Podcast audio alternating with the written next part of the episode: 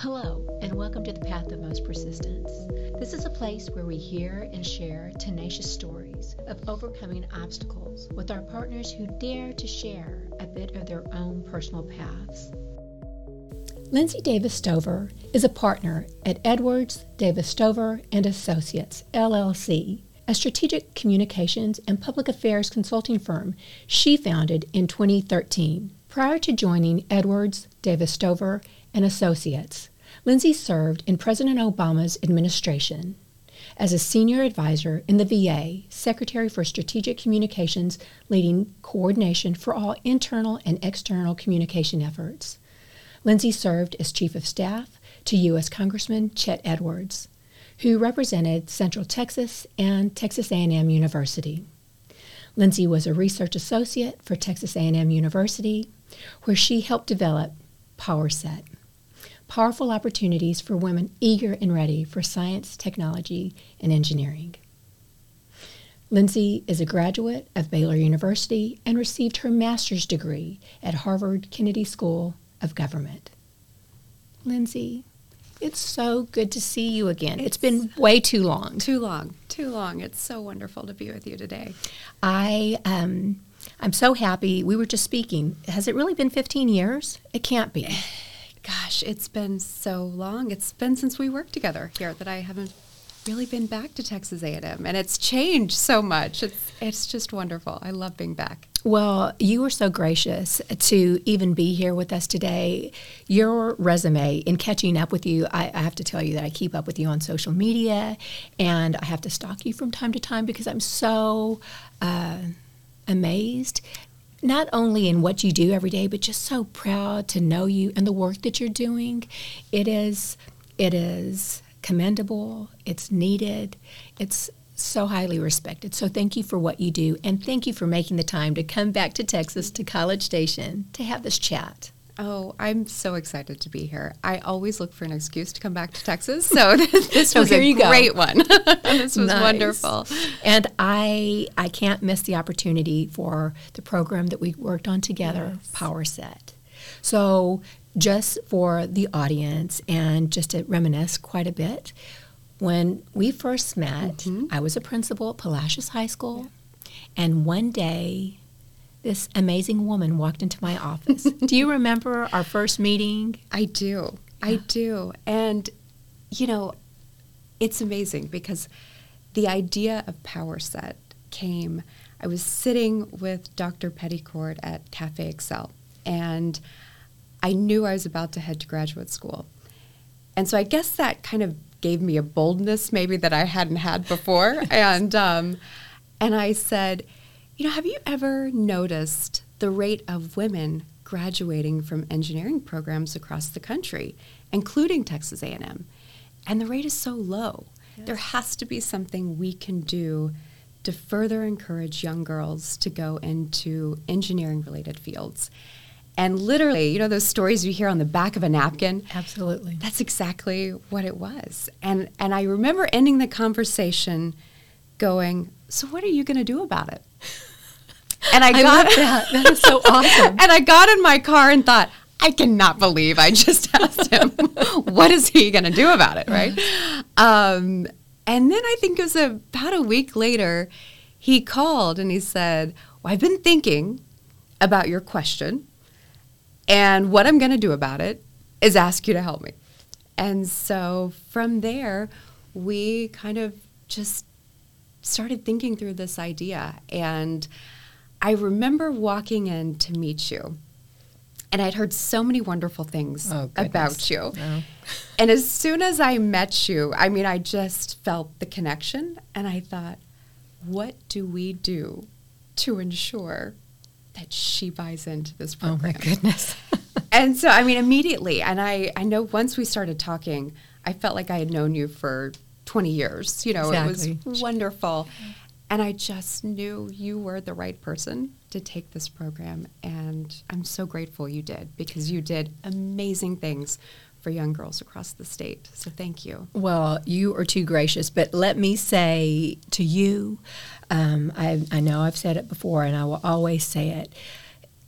You and, of course, Dr. Peddicord and NPI all that brought this opportunity to me at that time was such a gift um, because not only did it allow me to begin my career here, uh, which was amazing and so unforeseen. I had that was not in the plans because I was going to be a superintendent. That was next on my list. Right, right. But um, just I, I remember that day you coming in and having this conversation, and I thought, oh my goodness, her spirit. So I think that was maybe where we connected was our spirit Yes. for the passion for our work, and for me as a high school principal, just always wanting that direct link mm. to higher ed, to agencies, to community members, to industry.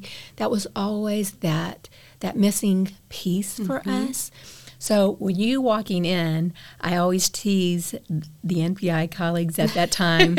it was like angels sing. I could hear them singing. Likewise.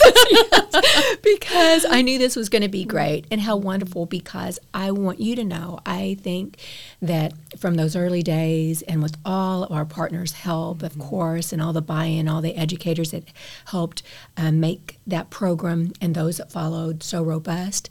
Um, that it has really been something that I think we should all be proud of because it took all of us to do it. We've all built built a program that has legacy, and I think truly um, met the mission. Absolutely. And I think, too, you know, in so many ways, a program like that was a trailblazer. Yes, At the time, there wasn't a focus yes, on encouraging young girls yes, to, you know, connect in science and related fields. Yes. And I think, you know, in so many situations, you know, you talk to women and they know the point in their academic career where they lost confidence in science and math related fields. And that's what I was so excited to work with you about because you knew firsthand how that happened, when that happened for young girls. And I think that expertise you brought and that insight was incredible because I do feel like the program really touched young girls at the right time in their academic career and gave them the confidence and the mentorship to go into those related fields. And I know I remember looking at the test scores with you, g- girls and boys science Yes, related, yes, uh, yes. math and science related test scores, and we were seeing how high these young girls were scoring. And so we were trying to figure out what happened, you know, in high school, what made them disinterested in those Yes. fields. And some, you know, obviously just chose other career paths Right. or chose other interests, but they're just the trend was undeniable, right? And I think Absolutely. having a program that really focused on lifting these young girls up in a way that maybe they hadn't been lifted up before and giving them the confidence they need to dream big and to do the big things that maybe traditionally they had seen men do. Right? Absolutely. Um, I think at the time in which we did it, you know, it was, uh, I think, you know, it, tr- it was very much a, a trailblazing It was program. special. Yes, it was. And I think something that continues through your work, and I want to speak to that because we're talking about this, but you've accomplished so much, so I want to go in different directions. But before we leave it, I think from what I see that is consistent through your work and what I try, and what we hope to do as a team at NPI now with all of our program development, is also look at things in the creation of coulda, shoulda, woulda. Right. What were the things that we could have done better, or what we wish we would have had, or all the things? So, when back in those early days, it was mm-hmm. just simply, it was clear we had the students that had the um, the ability, they have the aptitude, Right. but they never considered it because no one ever just mentioned it to them. And Right. it's amazing what that one seed of just consideration. Hey, have you ever considered Right. what those seeds plant? But something you mentioned, and I want to jump right in before we go into some of your amazing professional accomplishments. You mentioned about young girls losing their confidence in science and math, STEM. Mm-hmm. Was there ever a time that you lost your confidence, or maybe you lacked confidence in your own abilities? Oh, absolutely. Absolutely. Um, I grew up wanting to be Sally Ride. I grew up wanting to be an astronaut. And um, I was one of those kids that probably for various reasons would stare up at the stars, you know, Yes, and yes. and um, I remember very vividly having a chemistry teacher um, that completely shattered every ounce of confidence in science and and even math that I had, right? And um, that was the point for me where you know I, I think i really shifted. I have always loved to read and i know i retreated back into my books you know and and thought I, you know maybe i should pursue other interests too. And um, you know i can i can remember just being humiliated and embarrassed and um, you know working with a teacher that kind of stripped that excitement away from me in a science related field. And um, so I think for me, that experience in particular, I always wondered, right, had that not happened, would I have done something in science or math related fields? Yes. Um, I don't know. Uh, I love what I'm doing now, so it's hard to say that. But, you know, I, I just, it made me wonder how many young girls go through those types of experiences. And I think in so many ways, young girls suffer silence, you know, in a, in a silent way. I, I never really, I, I ended up telling my mom about it. And I ended up getting moved into a, another chemistry class where I excelled and did wonderfully and loved the teacher. And it just was a great experience. But it was a really tough semester I had where I didn't do well on any of the projects or the test, and here I was had always been a good student. Um, I always had prided myself on working really hard and studying hard. My mom was an educator, Yes. so education in our family was everything. And I had never done that poorly. And I also had never been in a situation where when I asked for help, I didn't get it in that way. And yes. so so for me it was definitely a moment where I know I shifted into other interests that I had. And and I think now I'm thankful I did because I Right. love the work I'm doing and I'm very passionate about policy work in particular.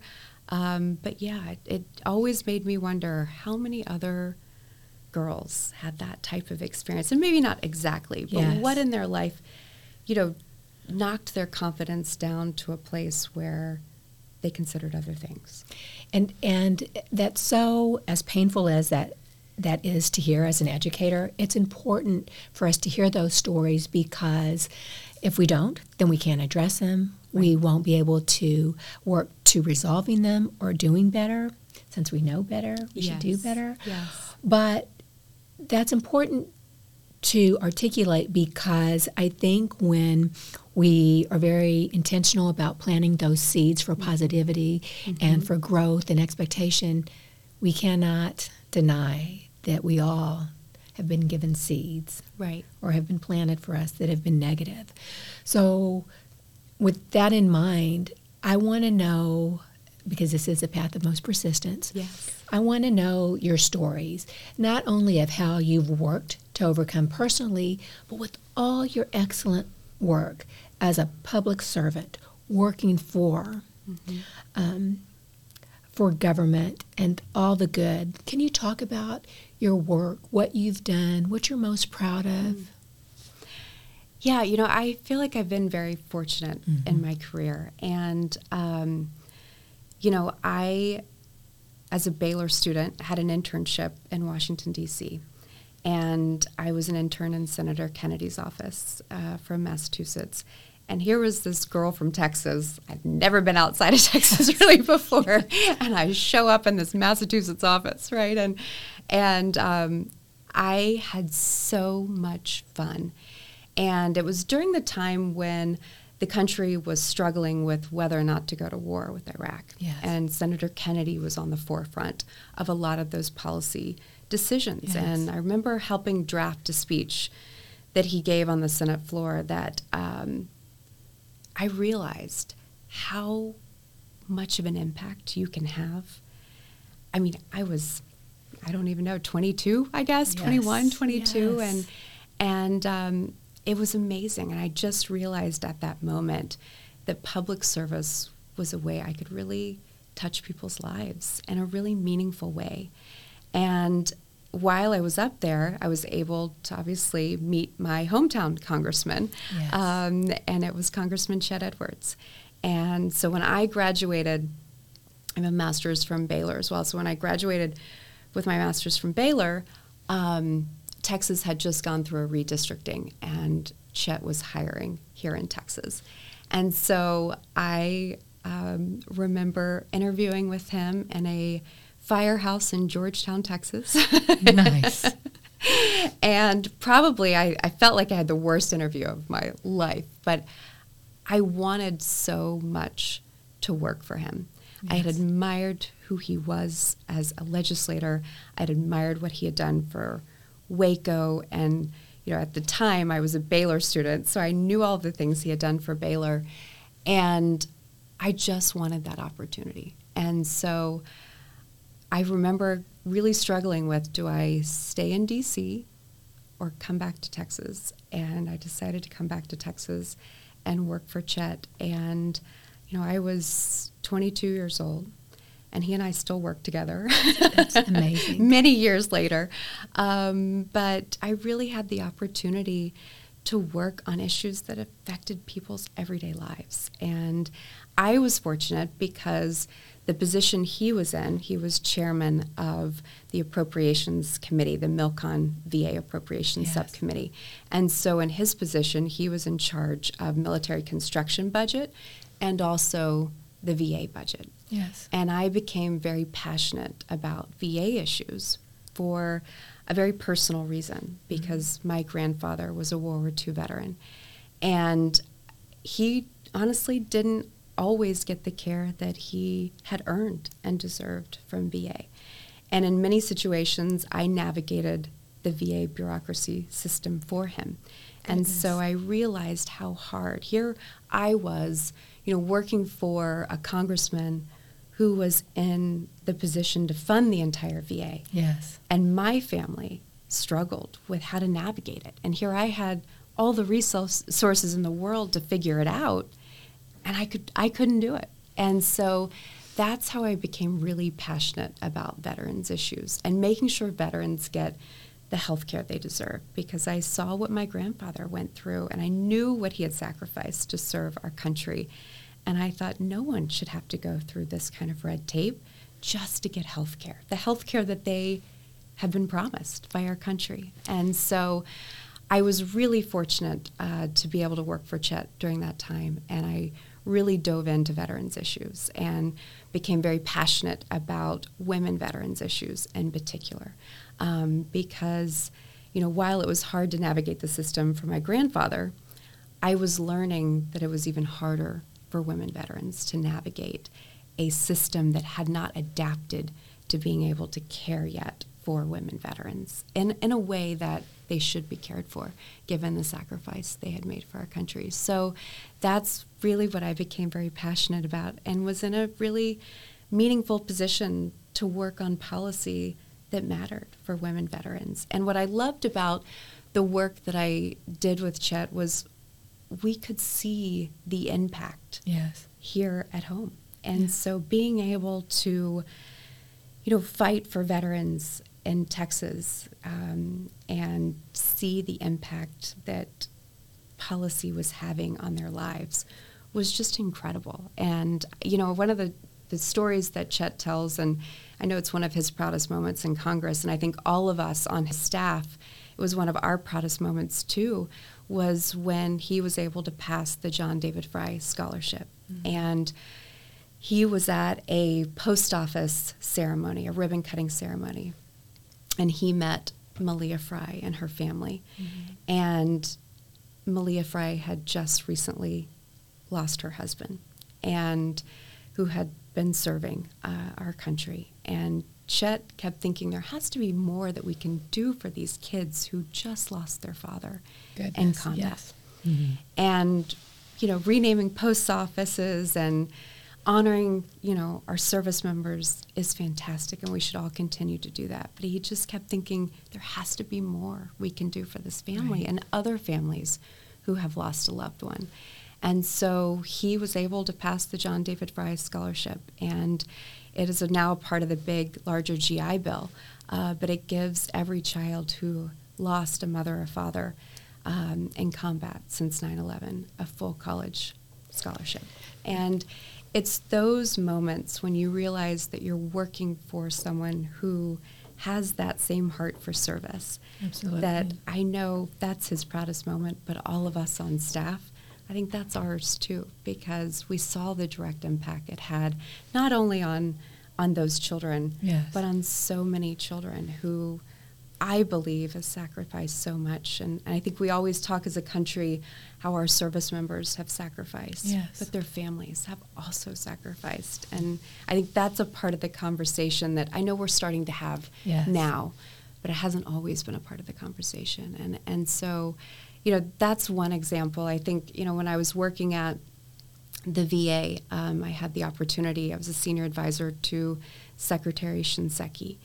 And the issues that we were able to work through, we put together the first, you know, Tiger Team task force that really took a hard look on how VA cared for women veterans in particular. Yes. And we made some big changes, recommended changes. We made some small changes, you know, simple changes like, you know, going through the hospitals, the VA hospitals, and making sure the beds weren't turned towards the door, right? It's those little things. Those it's the little subtleties. things, right? Yes. Making sure that women veterans, when they walk through the doors of the VA, they were asked for their DD 214, not their husbands, right. Right. Those those small changes that I know you know VA is continuing to make. Um, I was very proud and honored to be a part of the start of some of those those changes and have the opportunity to serve an, an administration and a secretary who really valued um, veterans and the sacrifices that they have made and their families have made. So Thank you for sharing that, and I, I, I'm so glad that you took the time to go through that because all of that work is so important. And unfortunately, I think sometimes our veterans do not get the attention, the, the services that they need. And uh, thank you for your work. But I want to go back just a little bit because you said you've dropped so many nuggets of gold uh, that I want to, to follow back on. A couple of things early on, you mentioned that you helped write speeches. Mm-hmm. And early on, at your very beginning, meeting Congressman Edwards, you talked about pursuing that opportunity to work with him. I want to know two things. Mm-hmm. First of all, helping to write speeches at that level, words have to matter. they do. So, I want you to talk about the importance of words, Mm. how they're delivered, why they're selected, and then perhaps also how you prepared. How does a 22 year old prepare and really get themselves ready to interview for a congressman? Oh, those are great questions. Um, you know, I was raised by an English teacher.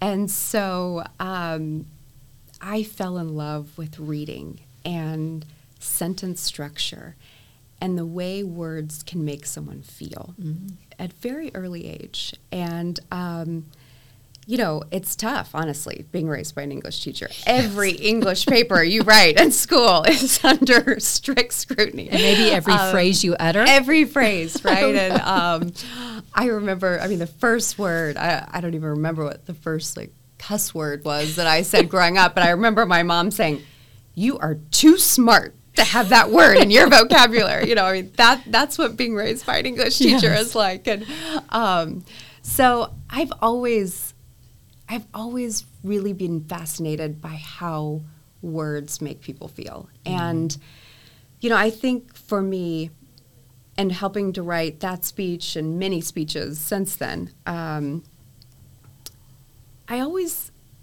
think about how people will feel when they listen. Because I, I don't know about you, but I don't always remember what a speech, what they said in a speech. But you remember how Yes, felt. but I, I always remember how they make me feel. Yes. And so I think really figuring out how to capture stories and um, and policy and bring that policy to life, I think has been something that's always fascinated me. And I love being able to use personal stories and and talking about just the the real impact you know that policy has on people's lives. Because i think you know in washington it's so negative especially right now. And there's a bunch of platitudes that are put out but what do they really mean right? And i think it's so important that policymakers and public servants and, and anybody right break down these big concepts so that we all understand you know how these changes or how these policies can affect our lives and i think that's the best way for people to be able to judge too you know whether or not they agree with the policy or not i yes. think you know unfortunately right now we're we have different stovepipes of news organizations and you know people get their news in different places yes. and you know, we don't have that trusted source anymore, right? We don't all tune in to the nightly news together yes. collectively as a country anymore. Yes. And so I think it matters. Words matter, facts matter. Um, making sure we get those right matters because I do think so much depends on it. And so, for me, it's it's a love and a passion that I have um, in terms of communicating. But how I put together my thoughts and prepared for an interview. Yes. I know it's the second part of your question. Um, it's interesting because it, it really was. I I walked out thinking it was one of the worst interviews I had ever had, and at that time I hadn't had many. Right, I was 22, um, but you know I I had all of the policy answers down pat. Mm-hmm. And what I quickly realized is while Chet was interested in what my views were on policy, yes. he was more interested in that interview in getting to just know me, right? And and now that we've worked together, I guess over 20 years now, that is so who he is. You know, I mean, he really wants to get to know people and mm-hmm. make that connection with people. And I think for him that's why he was so successful in Congress is he really got to know his constituents and he yes. really understood what people needed, what they wanted, what their challenges were, and worked together with them to try to figure out how do we create better solutions. And so, you know, now looking back, it makes a lot of sense. But I was terrified as, as a 22 year old. Absolutely, and as I, you would expect. Yes, I remember him asking me questions about, you know, who my heroes were and what inspired me and all of those things. And I kept thinking, I wanted to talk about, you know, college loan repayment and all you know the all these policy prepared. issues right? I, I, had them all. I memorized all these notes. Uh, uh, but it was so funny because i still kid him about this. Um, he asked me and I, here i had just graduated from graduate school at baylor and i remember him asking me and he said so what did you get on your sat I don't know. I mean, I sat there blank and I thought, I have no idea what I made at this moment in time. I have no idea what I made. And so I, I remember saying, I don't remember. I'll have to get back to you. And I thought, oh my gosh, I can't believe. But it was such a like a small question that I had hyped up for all these big questions that yes. I just was like, I have no idea. And I, you know, I remember telling him, I just graduated from Baylor with the academics award. I, I mean, I wanted him to know I wasn't, you know. Right. Um, but it, yeah, it was, it was, uh, it was hard. And, um, but what I walked out from that interview knowing, mm-hmm. I knew I wanted to work for him. I knew I had to work for him after that interview. And wow. I think that to me, you know, he did such a great job of trying to get to know me. Here I was this nervous, you know, 22 year old. And took the time.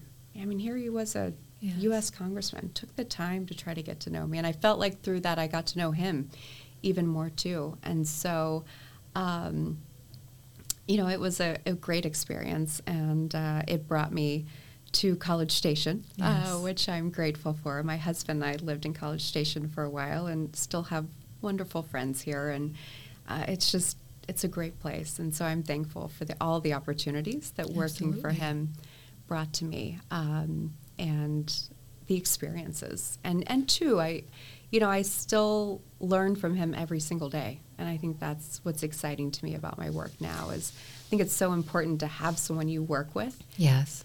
that teaches you something every day, that you can learn from every day, who can challenge you, and, and all of those things. And, and I've been very fortunate in my career to have had that. Um, he's been an incredible mentor and friend to me and um, and to my family and to my daughters and you know and, and it's been a, a wonderful thing and I was able to have a great relationship with Secretary Shinseki when I was at the VA. Yeah. He too was someone I was able to learn from every single day. So I've been really fortunate in my career to be able to work with people that I admire and I respect and that I can learn from every day. I love that. And and thank you for reflecting back on those two questions and what I'm hearing and I hope our audience hears, especially our younger audience, that in your preparation to have all the right answers mm-hmm. for your interview with him, you did the homework, you you were prepared. But not only was he interviewing you, it sounded as though you were interviewing him. Mm-hmm. And through that, obviously 20 plus years, mm-hmm. you all are still strong colleagues working right. together on more issues mm-hmm. and more projects and things like mm-hmm. that. So I think that is such a valuable um, aspect of your preparation and your experience that I hope, especially our young people, hear because it, it should. It, in the best of positions, that's the way it should be. It should be um, in any healthy working environment, you hope to give and take. And it's right. about providing inspiration to each mm-hmm. other, motivation, experiences, and all the things. So thank you for reflecting on that. I you mentioned something else, and so uh, there's so many things. Sure. So uh, thank you for staying with me. But you mentioned the negativity of an atmosphere. Mm mm-hmm. in Washington, and and uh, sadly, that negativity can permeate right lots of different places, mm-hmm. and it seems as though there's a bit of those negative clouds in lots of different places. Mm-hmm.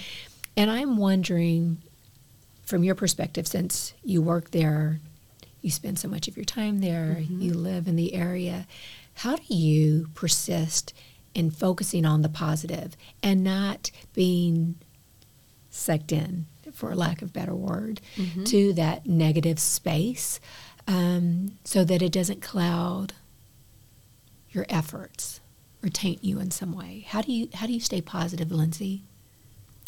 Wow, that's a good question. And I will admit it's hard at times. It really is hard at times. You know, I think for me, I have the perspective of having worked on Capitol Hill in a time where bipartisanship was not a four letter word, right? Right. It was important to have buy in on both sides of the aisle for policy, and you wanted buy in right. from both sides of the aisle. And, you know, was it perfect? No. But it didn't seem to have the same mean spirited element to what is there now. Yes. And I think that for me gives me hope that we have a chance to go back there, right? And and you know, I know when Chet would pass the Milcon VA bill, it would pass almost unanimously, right? On on both sides of the aisle. And it was both parties working together on behalf of veterans. Mm-hmm. And still I think in so many ways veterans issues in particular, veterans policy, I I would argue is probably one of the spaces where there still is bipartisan work happening um, and actively happening. And so that for me is, is wonderful because that's what I am passionate and work on yes. every day. But I think having that perspective and knowing that it's been like that before. Yes. And it wasn't all that long ago. Um, then maybe we can get back there again. And I think what provides me hope honestly are the younger generations. Yes. You know, and I think a lot of the the meanness and kind of the the darkness right now in our politics is not coming from our younger generations. Right. Right. And, you know, when you talk to uh, students about, you know, what they want and, you know, what's important for, you know, them and hopefully their families or future families one Yes, day. yes. We all want the same things, right? We all want to be, um, you know, in a place where there's good education, good health care for our families, you know, that everyone has the opportunity to live up to their God-given potential, right? Yes. And to and to thrive and in our careers and in our families and all of those things. I mean, when you break it down, we all really want the same things, right? And I think we've got to remind ourselves of that as we, you know, go to the policy table, Yes. right? That we're all coming from it, you know, very different backgrounds Right. and cultures and opportunities or or lack of opportunity, right? And Yes. but ultimately we all want the same things. And I think we've got to get back to that. And and I think too, you know, part of what's contributed to the darkness right now around politics is that we have we are starting as a country to only get our information from these silo forces, media forces, mm-hmm. right? And I think that's dangerous because, you know, it's important that, you know, people don't just look to MSNBC for all their news or Right. don't just look to Fox News. It's important that we all educate, really educate ourselves on major policy decisions. And I think it's also important for us to be bold in what we believe in. And Yes. and I say that because, you know, I think if there is a Democratic policy or a Republican policy, the atmosphere right now is well, if you're a Democrat, then you don't even want any part of, of what Republican policy is having to say. Or if you're a Republican, you don't want any poli- you know part of what Democratic policy Mm. has to say. And I, I think, you know, neither party has it right on every issue. Right. Which is why we have to come together and Absolutely. and put our ideas together because I think our country is really at a pivotal point right now, Yes. right? With COVID, um, with all of kind of just the hate right Yes. now that is clouding so much of, of our everyday lives that we have to come together as a country. We have to exchange ideas and we have to sit down and work together. And it can't be a bad thing when you have Democrats and Republicans coming together to try to work through some of our major challenges in this country. I think it's I think it's what we have to do as a country. Yes. Um, but honestly, it's the younger generations that give me hope in doing that. I love that. And I thank you for that because we're, you're speaking at it from that perspective of politics, but that transcends every relationship. Absolutely. Family dynamic, Yes. community dynamic. So thank you. And, and I want to go back to a word you said. Mm-hmm. What does bold look like? You said sometimes we have to be bold because for some, bold might look a different way Mm. from someone else that says bold or intends. So what does in in that context, what does bold look like to you? I mean, bold looks like to me breaking free of the norms, Mm-hmm. right? It and not being afraid to do that. I see sometimes our policymakers who, you know, don't want to walk next to someone from the other party because the news media might pick it up and then social media takes it and runs and you know, and I would love for our policymakers to be bold in those types of situations and say, no, I'm going to go to lunch with whoever, you know, Yes. um, and try to figure out this problem for our state or for our country. Um, you know, I think that's what we're missing right now is is that courage, right, to do that. And um, you know, I think there are some in Congress trying to do that. Yes. I think there's some at the state level trying to do that. But I think we all could do more, right? And encourage our policymakers and our leaders, our community leaders, to get outside of their own comfort zones and do that. And I think it does take a boldness to be able to get out of your own comfort zone, to walk in the shoes of someone else, right? To make a, a sincere and meaningful connection with people they may not, you know, otherwise connect with. Because I think it is collectively going to take us all to to move out of this. Thank you so much, and I love that perspective and and um, providing that extra uh, definition or explanation because again, words mean so much, and I uh, knew you would just wrap that up in, a, in an amazing way, and you did. Thank you for tying it to courage because that's what I'm hearing from you mm-hmm. when you use the word boldness or being bold. I felt it as courage. So thank yeah. you for going there with me. No, I do. I think I use that word interchangeably. Yes. Because yes. I think courage is so hard to find sometimes. Absolutely. Sadly. So I want to take a little bit of a turn. So you mentioned um, a negative experience that you had early on mm-hmm. as a young person. And if I'm not mistaken, you have children I yourself. Do. Yes. So if you don't mind, with your children, mm-hmm. as they look at you, I want to know, as a mother myself, mm-hmm. and those that are listening to this conversation, I want to know what you want your daughters to see when they look at you, Lindsey. Mm. Wow. I want them to see a woman who loves them with everything I have, first and foremost. Yes. Um, I want them to find safety with me. I want them to be able to um, recharge with me. Um, and I want them to see a woman who is strong and who she is and what she believes in. And I want them to see a woman who is willing to sacrifice and work to ensure they have a better future. And I think, you know, for me, everything I do now after becoming a mother is for them. Yes. I want to do my part in creating a better world for them to grow up in.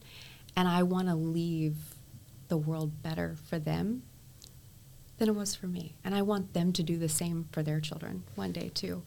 Um, but I do. I want them to see a woman who is strong and um, maybe doesn't get it right all the time. I want them to see me fail too. Absolutely. And I think that's a really important lesson. I think, especially now in like the age of social media, when you put all of yes the good things yes. online, I want my girls to see the failures yes. too, because I believe for me, the lessons come in the failures, right? Absolutely. And they don't necessarily come in the successes as much. And so I do. I, I really want them to see me fail, but I want them to also see me never get up because I always tell them it doesn't matter how you got knocked down, it matters how you get up. Absolutely. And I want them to always see me get up with strength and courage and, um, you know, a, a passion for, you know, just people and and doing what I can to make other people's lives better. I think that's that's what I'd love for them to see. I want them to see my servant's heart and and why it's important to, to do the work. No doubt they see that and more in you every day, all day long. But thank you for taking the time to go through that because I think as women, um, it's important for us to realize the the influence that we have not only on our own children but those around us, and especially someone in your position I think it's lovely that you have that awareness and that you have that as part of your mindset. And I ask also because, as you know very well, we're getting ready to celebrate next month International Women's yes. Day. And I think to be intentional in what we hope for others, um, it's it's important for us to hear it ourselves because mm-hmm. sometimes we don't think about what we do in a, that intentional way. Mm-hmm. So thank you for for doing that. And and I wonder too, not only you know, what it, it was or what it is that you hope that they see when they look at you, but what do you hope for them in their futures? Because they're still young, right? And um, they have so much before them. What do you hope for them? And girls, children, boys? Mm-hmm. What do you hope for young people in general for the future?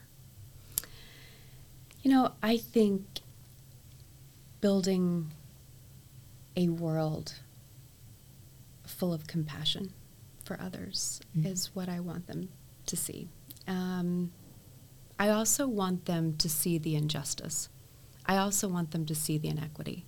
And I want them to stand up to it in every way they know how.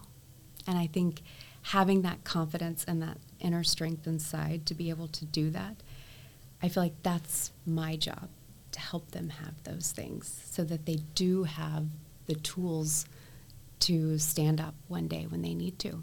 And, um, you know, I think that's one thing that's really important. Uh, and I hope that my two daughters will have that. And I already see um, the courage they have that I know yes. I didn't have at their age, um, you know, and um, I'm just in awe of both of my my daughters and and who they are at such a young age and their conviction at such a young age. And so I think seeing that and their friends and other young people, I mean, that's what gives me hope. I mean, they I always tell the girl my girls you can change the world. Yes. You know, yes. and I do believe that every person has the ability to change the world. And you know, I think it's it's just important that we create a world that's accepting of all, that we create a world that, you know, doesn't tolerate the judgment and the injustice, but instead works together to figure out ways to overcome it. And I hope my daughters are very much a part of that. It's simply beautiful. So I'm trying to be very respectful of time. And as we begin to close out, I want to know is there anything that you hoped to address or discuss with me that I haven't brought up, or something you want our audience to hear um, that I haven't already hit on? Um, you know, one of the things too, and I'm just reflecting on the question you yes. just asked. That's a really good question that I kind of actually want to continue reflecting on. You know, what what do I want my girls and that? Because I do think as mothers we get so wrapped up in the day to day, right? Yes. The we got to get to soccer practice on time. Yes. Did you finish your math homework? You know, all of those things, right? And you so you, you do lose sometimes the big picture of what you would like to pass on to them. And I think that's a really powerful question. And one of the things, too, that I would love to pass on is I want them to always take a chance on themselves. Mm. And I mm. want them to take some risks in life and not be afraid to fail. And I think for me, looking back on my childhood, I was crippled in so many ways by the fear of failure. Oh, fear. And fear. I don't want them to have that fear. Yes. You know, yes. and and failing is terrible sometimes and it's hard and it's hurt hurtful and all of those things, but it is so beautiful too. And I think I want them to see the beauty in that as well because that's where the growth happens. That's where you know, the change really happens. That's where the lessons are learned. And nobody likes to fail, but I never want them to be crippled by that fear of failure because I do think, in so many ways, for me personally, um, especially as a young girl, it it held me back. And um, it wasn't until my late 20s when I felt like I could really break free from that fear of failure. And that's when I really felt like I began living in a way that was not only meaningful to myself, but probably meaningful to other people too. No doubt it has that ripple effect. Yeah. No doubt. Thank you for that. That was lovely. So I want to begin to end our conversation with something that I've been doing lately. Mm-hmm. It's rapid fire okay. phrases. Okay. Okay. So n- no right or wrong answers. I'm just going to begin a phrase and you finish it however you would like. Okay. You ready? I think. I think, I think you are. No doubt. No doubt. This is probably are. the part that makes me the most nervous. that's why I leave it for the last. okay, so phrases. I'm going to start. You finish. Okay. I believe in. I believe in the power of people, and I believe that every person can make a difference. I trust. Mm.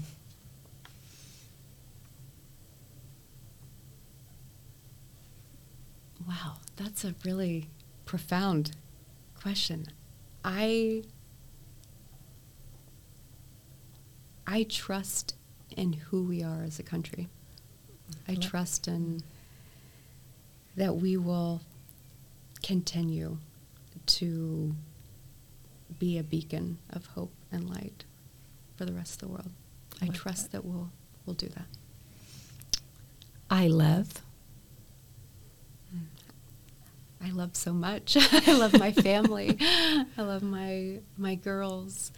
I um, I love the community that we've built and and the women I know that are around me that that support and lift me up and I hope I can do that for them. I fear. I fear that maybe I won't do enough. I forgive. I forgive all of the people in my life that told me no. I want.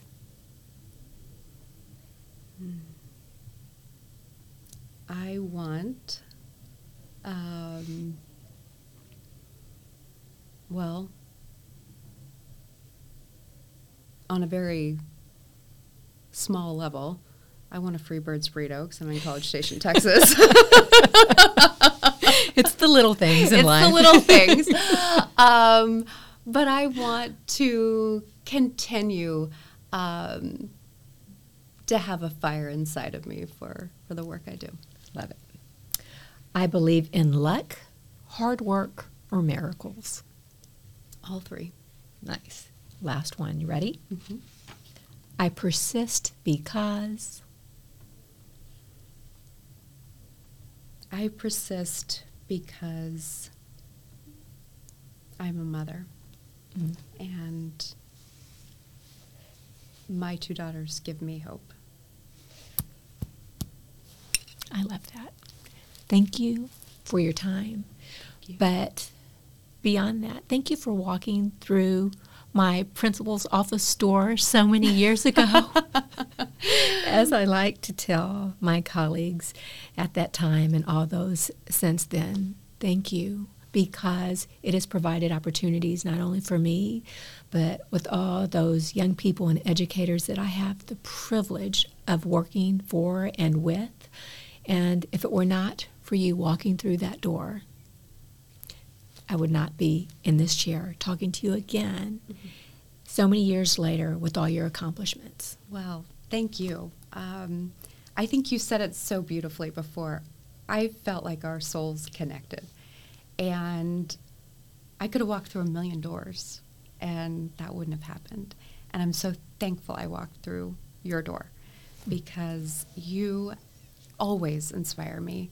You always make me better. And I loved working on that project with you and to see the lives that you've touched and the work that you've done. I just, I'm in awe of you. So thank you. Oh, Well, listen, we have lots of work that we've done, but lots more to do, right? That's right. That's On right. that, we will continue and we should working. have fun doing it. Right? Absolutely. but to our audience, I hope you've listened to this entire conversations and all the other conversations that we've had on all of our platforms. But as we close out today, I want to encourage you all to be like Lindsey. And as you work to make the world a better place, take a chance on yourself with strength and courage. Have a great day.